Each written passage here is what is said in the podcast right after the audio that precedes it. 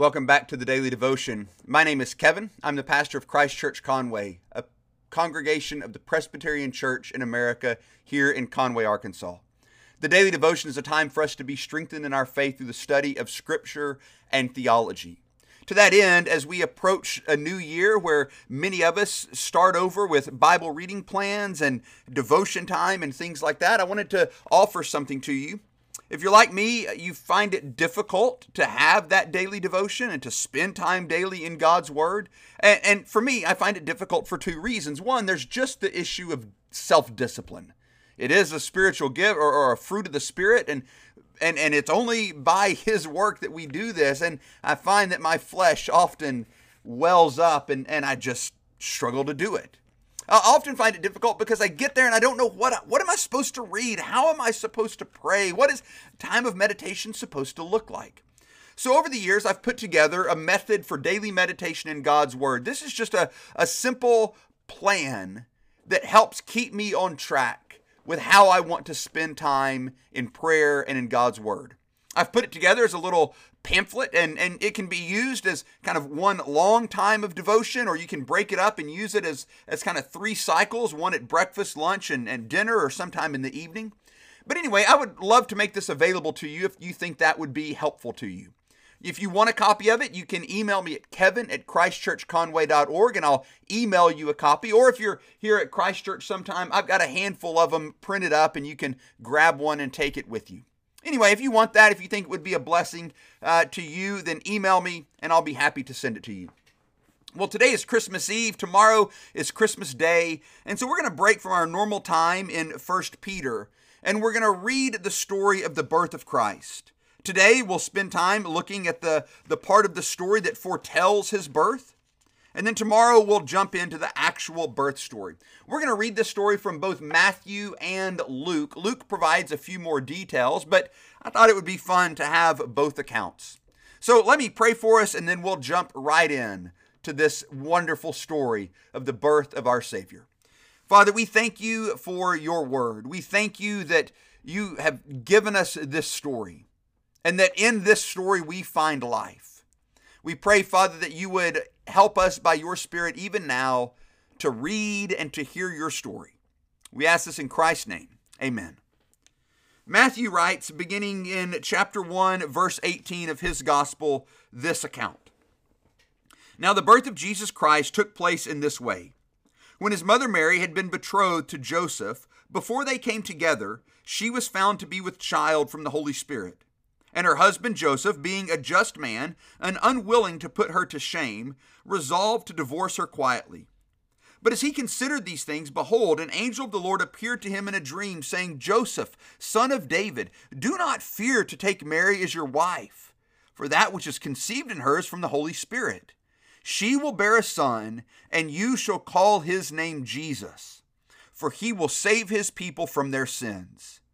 And all this took place to fulfill what the Lord had spoken by the prophet. Behold, the virgin shall conceive and bear a son, and they shall call his name Emmanuel, which means God with us. When Joseph woke from sleep, he did as the angel of the Lord commanded him. He took his wife, but he knew her not until she had given birth to a son. Now we get over to Luke's account, and in Luke's account, we see that the, the life or, or, the birth, the foretelling of John the Baptist was integral to Jesus' story as well.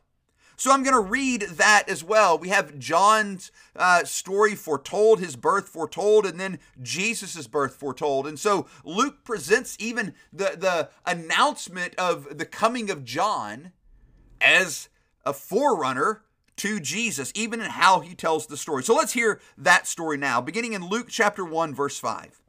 In the days of Herod, king of Judea, there was a priest named Zechariah of the division of Abijah. And he had a wife from the daughters of Aaron, and her name was Elizabeth. And they were both righteous before God, walking blamelessly in all the commandments and statutes of the Lord. But they had no child, because Elizabeth was barren, and both were advanced in years.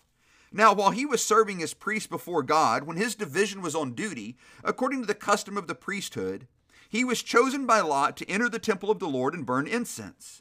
And the whole multitude of the people were praying outside at the hour of incense. And there appeared to him an angel of the Lord standing on the right side of the altar of incense. And Zechariah was troubled when he saw him, and fear fell upon him. But the angel said to him, Do not be afraid, Zechariah, for your prayer has been heard.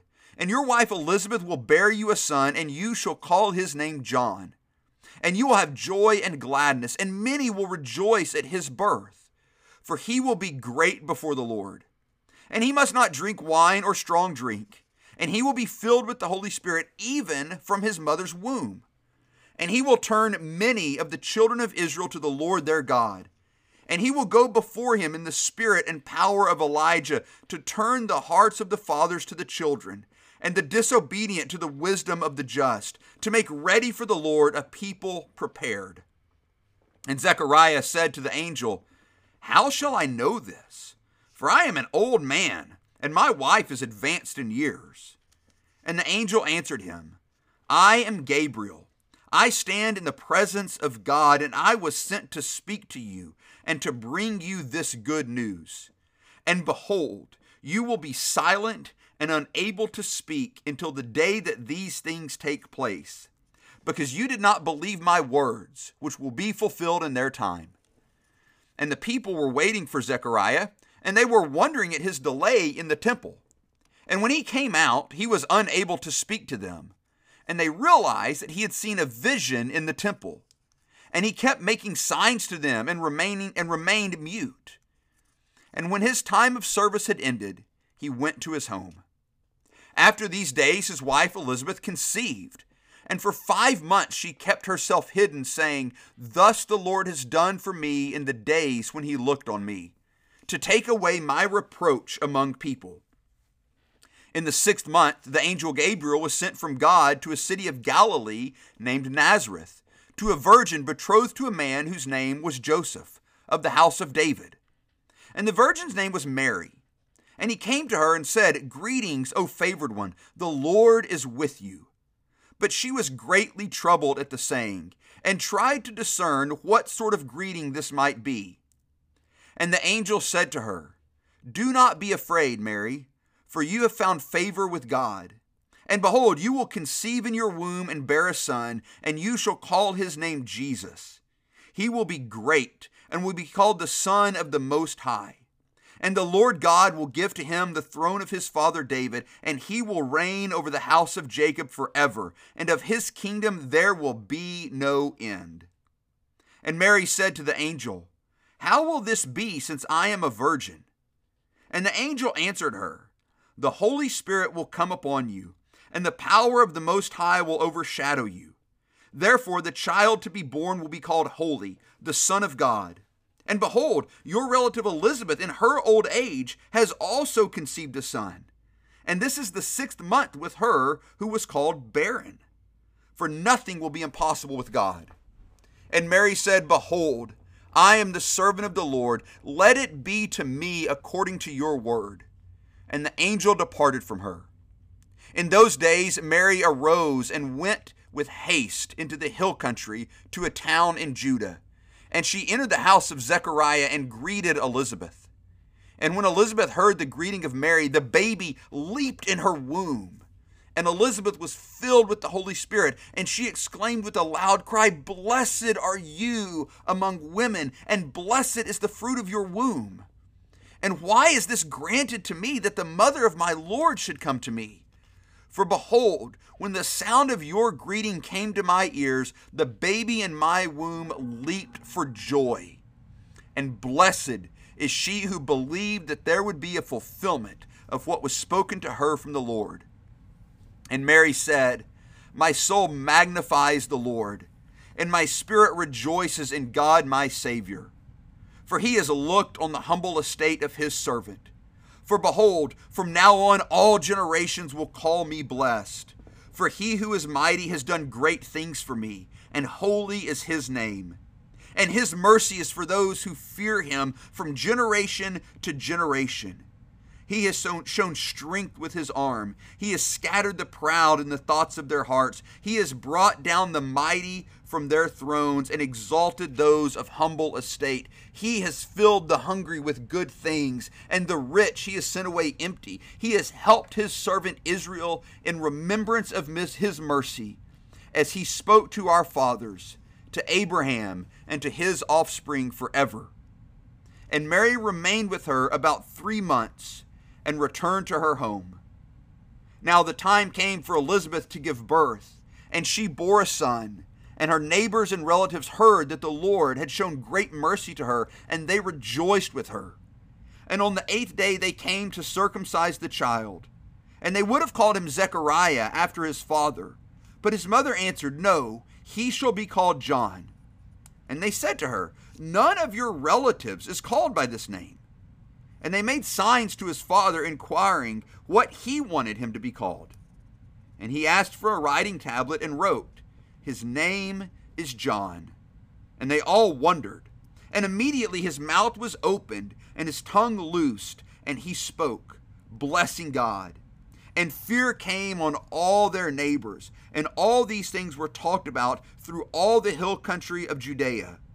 And all who heard them laid them up in their hearts, saying, what then will this child be? For the hand of the Lord was with him.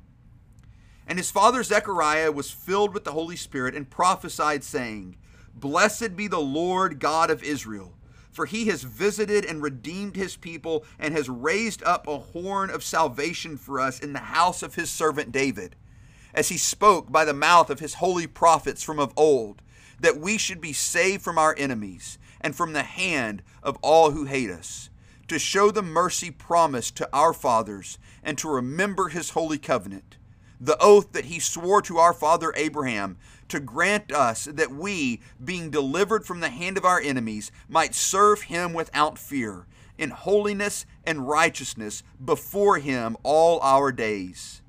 And you, child, will be called the prophet of the Most High for you will go before the Lord to prepare his ways, to give knowledge of salvation to his people in the forgiveness of their sins, because of the tender mercy of our God, whereby the sunrise shall visit us from on high, to give light to those who sit in darkness and in the shadow of death, to guide our feet into the way of peace.